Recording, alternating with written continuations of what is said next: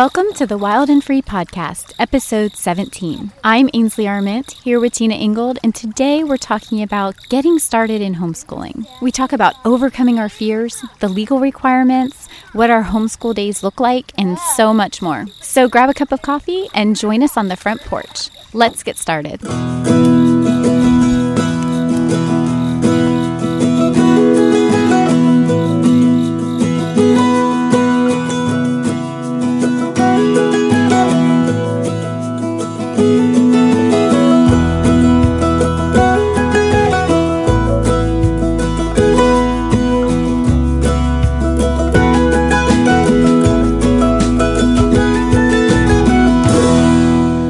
Get the question all the time how do you get started? How do you take the plunge with homeschooling? And so I always tell moms who are considering homeschooling that the desire has to be there. You have to mm. want to teach your babies mm-hmm. and realize that means being with them 24 7. I had a friend, this was several years ago, but she told me that she could never homeschool because her kids drive her crazy. and yes. she said she wasn't necessarily called to motherhood, which I have a lot of opinions about that, but maybe for another podcast. Yes. But for her, you know, she found freedom in her kids being at school mm-hmm. and out of the house for eight to nine hours a day. And I know everybody's wired different, but the desire definitely has to be there to invest in these little lives that we were entrusted with. Don't you agree with I that? Totally agree. Desire? Yeah. It's so true because if you don't enjoy being with your children, you're certainly not going to enjoy being with them 24 7. Yeah. I have friends that say that too. If their child is struggling in school, and so they'll consider homeschooling. And a lot of mm-hmm. their reasons for not doing it is simply because they can't spend 24 7 with their kids because they would drive mm. each other nuts, but also yeah. that their child can't learn from them, that their child wouldn't listen to them or they wouldn't be able to teach their child because their child needs to be with somebody else. I totally understand that it is just such a personal decision, mm. you know, mm. and I never push that, but I do feel like I want to pop the air out of some of those preconceptions yeah. because mm-hmm. it is a growing process and a learning process for all mm. of us. We as homeschool moms weren't gifted with an extra dose of patience. I do believe some people are given an extra dose of patience, but just as a homeschooling mom in general, I don't think that that's true. I think we all have the same struggles as any other mom. It really is a calling. It really is something that we have to feel really passionate about doing, either mm-hmm. because we want to do that or because our child needs us to do that. And I think, you know, once the desire is there, then you have to decide on an approach. And I know there's a lot of different approaches.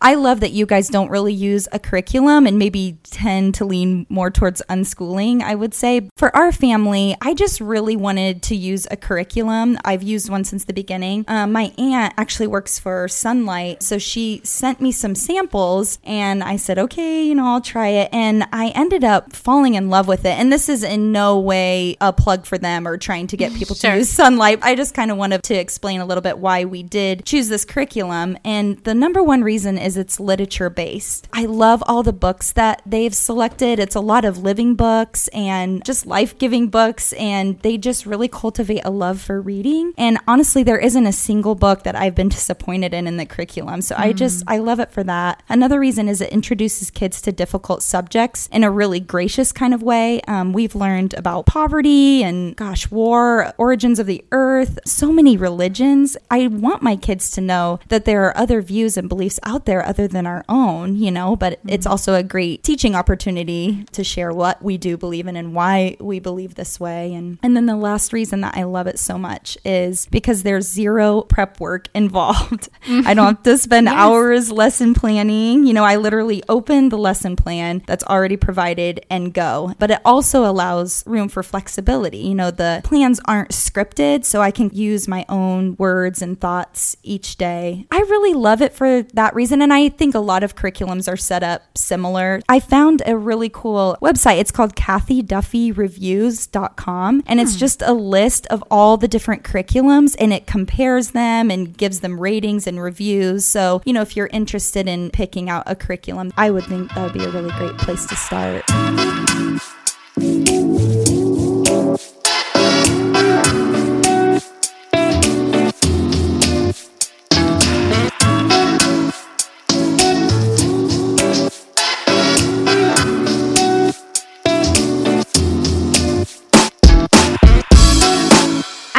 So interesting to see how everyone homeschools so differently. And I've had the preconceived idea that super organized moms choose curriculums and free mm. spirits don't use curriculum, but I don't think that's true at all. In fact, I think a lot of times moms who are really organized and love following a plan actually like to create their own. They mm. like to hmm. write their own curriculum and be really strategic and organized about what their kids are learning that they come up with it. And on the flip side, I think there's a lot of unorganized free spirits out there that love curriculums because they mm. feel like they can just follow something, they can jump on board with it, and they don't have yeah. to worry about planning anything. I'm so unorganized and I can't plan. So yeah, for me, just to flip that open and go, I'm mm-hmm. I'm all about it. But yeah, and you know sense. you're covering all the ducks. You know, yeah. you've got mm-hmm. everything covered, and the subjects are there. And so, I, especially if you're a first time homeschooler and you decide to go with a curriculum, I think it's a great way to start as long mm-hmm. as you don't feel tethered to it. For mm-hmm. us, we started with a big box curriculum. We actually started with Sonlight as well. Okay. We had a friend that was jumping into homeschooling as well, and we both were looking over the curriculums, and we just decided to go for it. Same reason, literature based. Mm. Loved the Sonlight readers. We still yes. use them. In fact, mm-hmm. I tell people all the time, I will look at the Ambleside Online, what reading books they recommend, and then I'll yeah. sometimes look up in the catalog for Sonlight online what the readers mm-hmm. are for the different levels because I love discovering new literature and books. Mm-hmm. And some of our favorite books have been from the Sonlight. That first year, we're still reading them from the first year of homeschooling, wow. just with the mm-hmm. different kids, and we'll reread them Um, and detectives and togas and yes, oh, some oh, of, love that. Yeah, yes. that was a fun one, and there's just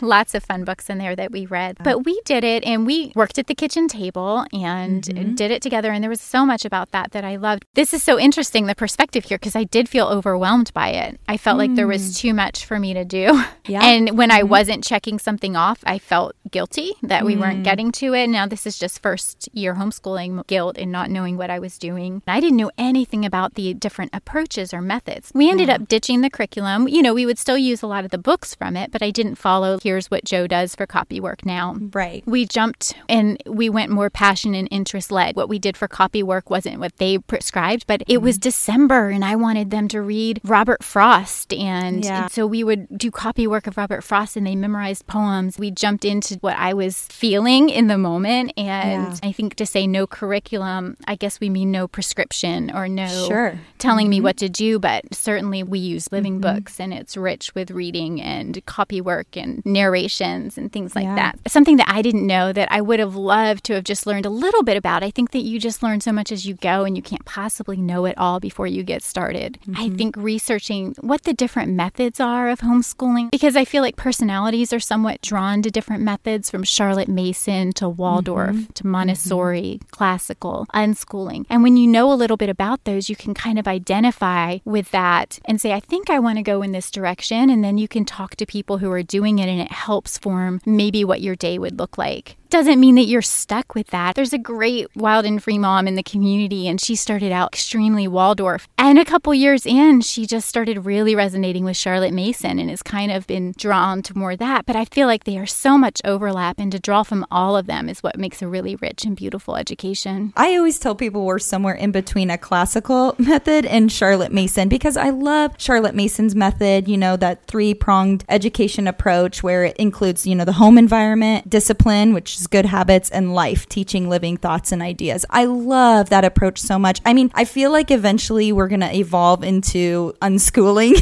yeah. eventually, but since this is only our fourth year, I do enjoy that little bit of structure. Would you guys say that you're more Charlotte Mason method? Is that kind of the approach you guys take? I think we draw so much from all of them, and I love learning yeah. more and more about each of the different methods and just pulling mm. nuggets because it really resonates with me in some way. I don't know. It would be so hard to say what I think we are. I um, yeah. sometimes well, people, you don't have to be in a in a yeah, specific yeah. box. Yeah, you're sometimes right. people will say, "Would you describe yourself as unschooling?" And I think, well, yes, but in some ways, I do do a lot of unschooling, but it would be very Charlotte Mason and classical influence, you know, mm. from and we do intentional things together that would look more formal. You know, we will gather together and I'll say, "Let's all do this," and it's not just because they want to do it; it's because I want us all to do this experience together. Mm, you know, I want us to have this, and I don't really care if they love it or yeah. if they get excited about it because I see everything as a catalyst. Mm-hmm. And mm-hmm. how even if it doesn't really jive with them, I feel like learning begets learning. And so they will then go and usually, even if there's been rowdiness or dissension in the house or nobody really finding anything worthwhile to do with yeah. their time, bringing yeah. them together and then mm-hmm. they disperse, I feel like they do something much more meaningful after that. Mm, do you know what I mean? Like when I you bring them. Agree together and do something with great intention, it's okay that they don't love it. I don't think, you know, what's wrong with them? And I don't care if they recall it or anything because I feel like it's a catalyst for the next thing that they're going to learn. And touching back to what you said about it being overwhelming, the curriculum, I agree with that, especially if you're teaching multiple ages, because here you have mm. four different curriculums to do the checklist, and it is very overwhelming. So I do suggest if you do choose to use a curriculum to combine a lot of the subjects. I mean, if you have kids that are just a couple years apart, you know, maybe you can do science together or your read alouds. You know, you don't have to do four different read alouds. You can just choose one or maybe two to kind of simplify things a little bit and make it easier. Yeah, no, I totally agree. When we're doing the curriculum the first year, we only bought a curriculum for Wyatt, who was in the second grade. And Dylan, yeah. who was in the kindergarten year, he just was along for the ride. He would read along. We did Child's History of the World for history. Yeah. And we did read alouds. They were even above Wyatt's reading level for second yeah. grade. But wow. that's what's so wonderful about reading aloud is that that's how they can take in literature that is above their yeah. reading level, but not their comprehension level, not their ability to absorb the story. Right. And to soak it in and to have appreciation for uh, something well written yeah. versus a reader written just for their age, you know? Sure. Yeah. Sure. And your kids, you'll learn that your kids may learn things at different levels. My daughter, who's just seven, has surpassed my son, who's nine in reading. So mm-hmm. I'm actually mm-hmm. giving her harder books than I'm giving him. And so that's one of the beauties of homeschooling, though, is you can learn that and you can learn the different ways that they're able to learn. You know, there's visual learners, there's audible learners, there's tactical, you know, the sensory mm-hmm. learners. And so being able to see how your child learns best is amazing because, you know, if they were in public school or somewhere else, the teachers wouldn't be able to help them learn the specific way that they're able to learn. So I've really enjoyed that, seeing how my kids learn and then helping them them through that. Hey everyone, it's Father's Day, and we have something special for you. If you are a Wild and Free subscriber, starting today, you can log in to the Wild and Free membership site and download a special Father's Bundle under the section called Content Bundles. If you're not currently a subscriber, you can sign up today at bewildandfree.org slash bundles. You'll not only get the Father's Bundle, but you'll also get this month's bundle Journey, last month's bundle Kinship, and if you sign up by June 24th, you'll get next month's Seaside magazine in the mail. We want to wish all the dads out there a happy Father's Day.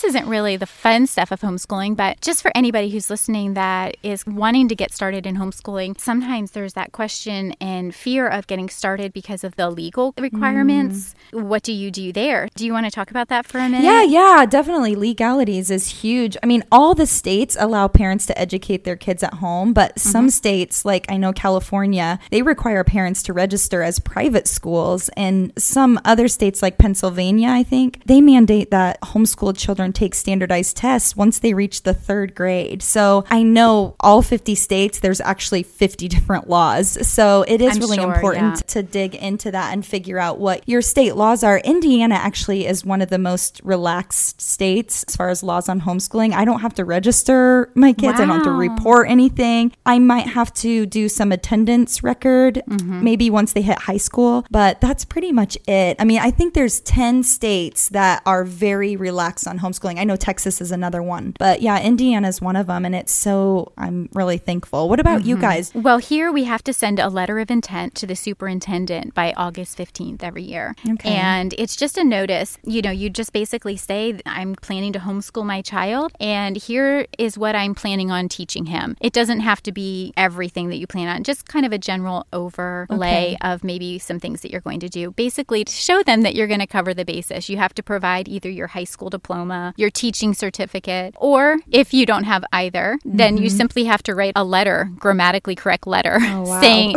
stating why you're capable of teaching your child at home. But Yeah. it's legal to homeschool, so you shouldn't be intimidated by this process. You aren't asking for permission. You're just sending in your letter of intent. There are laws, and so sometimes it feels intimidating, but there's laws for everything, and we just don't realize it. And I think when we're doing something like pulling our child out of school, we're worried about truancy and all these things. sure. But you know, I think the best thing to do is just to literally Google what are the requirements for homeschooling in your state, and usually they're so black and white. I think the website is hslda.com, mm. and that's, you know, Homeschool Yes. Legal Defense Association. So you can look up the laws, but it's an important thing to go through. You have to figure out what the laws are and the requirements. And mm-hmm. do- We have to do a national standardized testing every Oh, year okay. after the first grade. And it's super easy. You can go online and do it. But they just want to see that you're working with them and you just have to stay in higher communication with them. If they're in high school, you, an SAT score will do. Or you can just get an evaluation with an educator um, Mm-hmm. Okay. in our state. So there's so many different options. Some states don't require testing and you just have to provide a portfolio to Okay. a local representative. I know Elsie Ayudicello, who's down Mm-hmm. in Florida. She did a whole piece in a bundle back in May. I think it was in our kinship or our nature bundle on how she puts together her end of year portfolios. And she does it so beautifully so that it's not just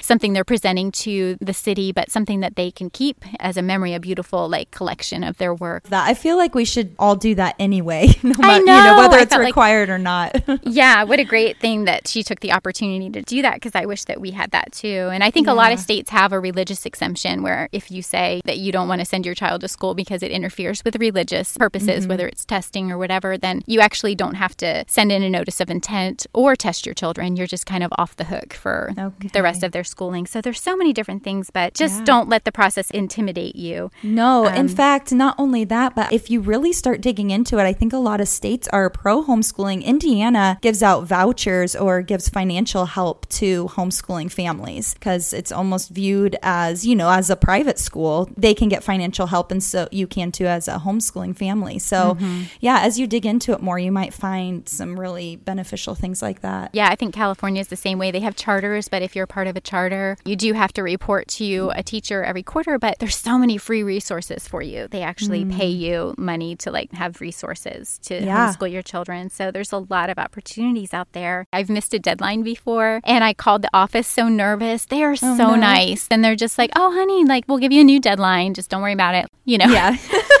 so you are kind of a rebel, but I know. I'm totally a rebel. I pushed kidding. the envelope a little too much. so, yeah, you don't have to be a teacher. That's the whole point. You can do this. also in taking the plunge, I do think it's important to seek out other homeschooling families, you know, get plugged into some kind of a homeschool group. Of course, a wild and free group is a great place to start, but I know there's a lot of homeschooling co-ops and just different options if you're wanting to mm-hmm. supplement a mm-hmm. little bit or just allow someone else to take on some of the teaching load, especially if you're teaching multiple ages like I mentioned earlier. Sometimes it's nice to have other homeschooling families to either help with the teaching or a co-op to help with the teaching. But yeah, I definitely think finding your homeschooling tribe is a really huge thing when when you're taking the plunge. I know we were just at our Wild and Free group gathering last Thursday, and we were on a hike. We had so many moms there that I didn't even know that were new, but I was walking past the moms and they were talking, and I heard them saying, like, So, what do you use for teaching writing? Or, you know, how are you doing this? And they were just sharing their ideas, talking about the differences between the curriculums that they were using and just swapping mm-hmm. ideas. And I just feel like even in something where it's just a group, you're just hiking, but you're learning and talking and sharing information while your kids are off Yeah. playing and exploring together with their friends.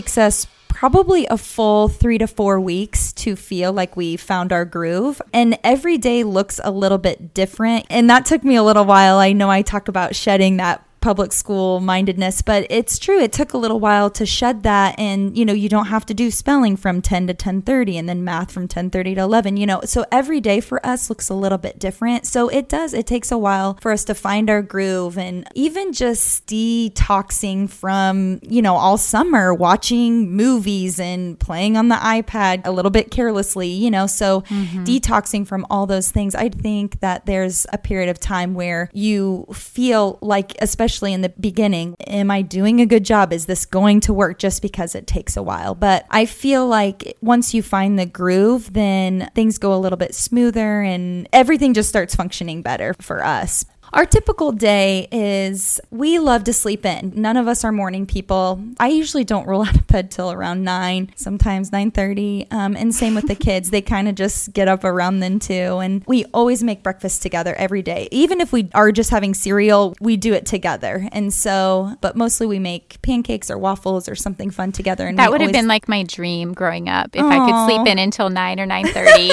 and then make pancakes every single day. Yes, yeah, we really do. I mean, I would rather make breakfast than dinner. Mm-hmm. So I'm just telling you right now, some nights I don't even make dinner and I'm like just throwing a piece of toast. But breakfast, I do the whole feast. And we listen to music, and it's usually worship music or something quieter just to get our hearts ready for the day. And then we always, during breakfast, we do prayer journal. And then after that, I like to start with the harder subjects, not necessarily to get them out of the way, but just because that's when our brains are functioning best. And if we do decide to take the rest of the day off to go do something in nature, then it feels good to me that we had our harder subjects finished. So we do um, math and history. We kind of tend to start with those. And sometimes math takes an hour and sometimes it takes 10 minutes. So just depending on what we're learning, depending on the moods of the kids. Then we have lunch, which I've admitted before, sometimes I forget to make lunch, but it's usually because I know tea time is coming and I supplement a little bit with tea time. So tea time is usually between one and three, and we make a snack together and pour some tea. And then we always do our read alouds during that time, either a poem or a book that we're going through, or sometimes we just talk and share dreams and visions and things that we have going on. And then after that, we try to do a nature walk uh, our backyard was all wood, so we either explore back there or just walk around our neighborhood. And the kids like to take a bag to pick up trash. and that's awesome. So yeah, usually a nature walk, and then after that, uh, usually is almost time for dinner prep. But, um, and I know I've shared this before, but we don't have a start time and an end time. We view our entire day as a day of learning, mm-hmm. you know, so mm-hmm. we're just always learning. And like I said, every day looks a little bit different.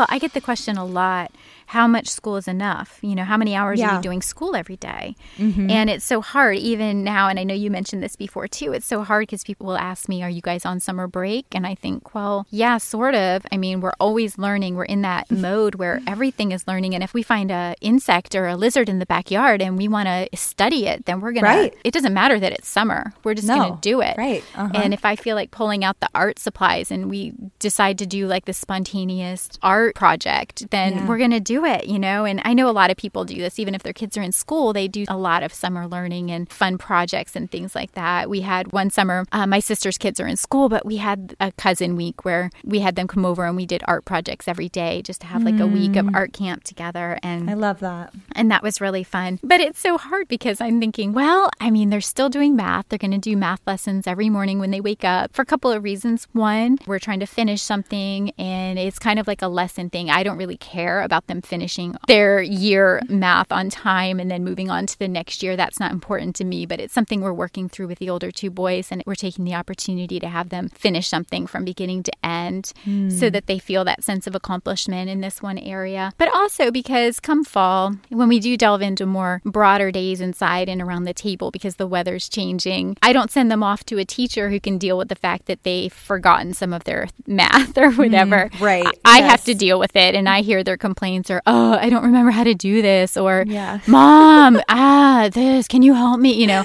Yeah. So it's just helpful for me too that they're continuing on, but that's not a strategic thing that we do every summer, but Mm-hmm. otherwise I'm the same way. Like life is learning and so it's so funny. I don't know if you can relate to this, but it seems like even if we're having a really amazing homeschool day on any Mm-hmm. given day and it doesn't always go that way. But you know, they've been learning a lot and we've been doing amazing projects. Or I had this amazing sensory bin out for the younger ones and Mm. the boys were reciting Shakespeare and doing copy work. It seems like without fail, if somebody stops by the house, like a neighbor or a Yes. friend, they just happen to stop by in the moment where it's just Lord of the Flies. and I know every single time, all I'm thinking is they must think that we don't even learn. There's nothing Oh, happening because it's every single time. I don't know that anybody's ever come over when my kids are actually working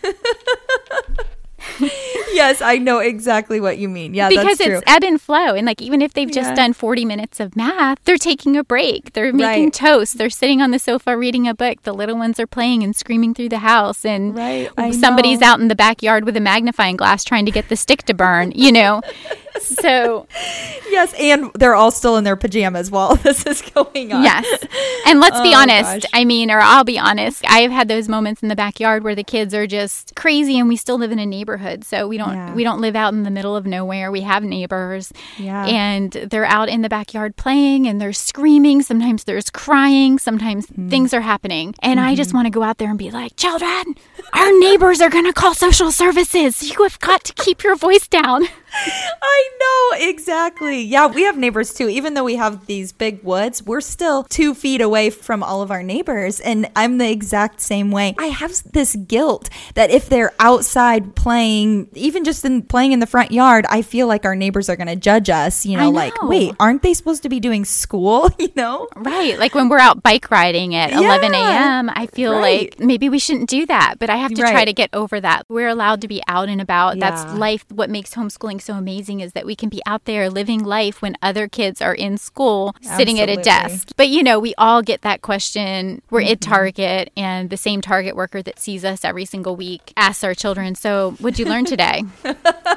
Can you spell hypothesis? You know, what's seven times 777? And my kids are just like deer in headlights.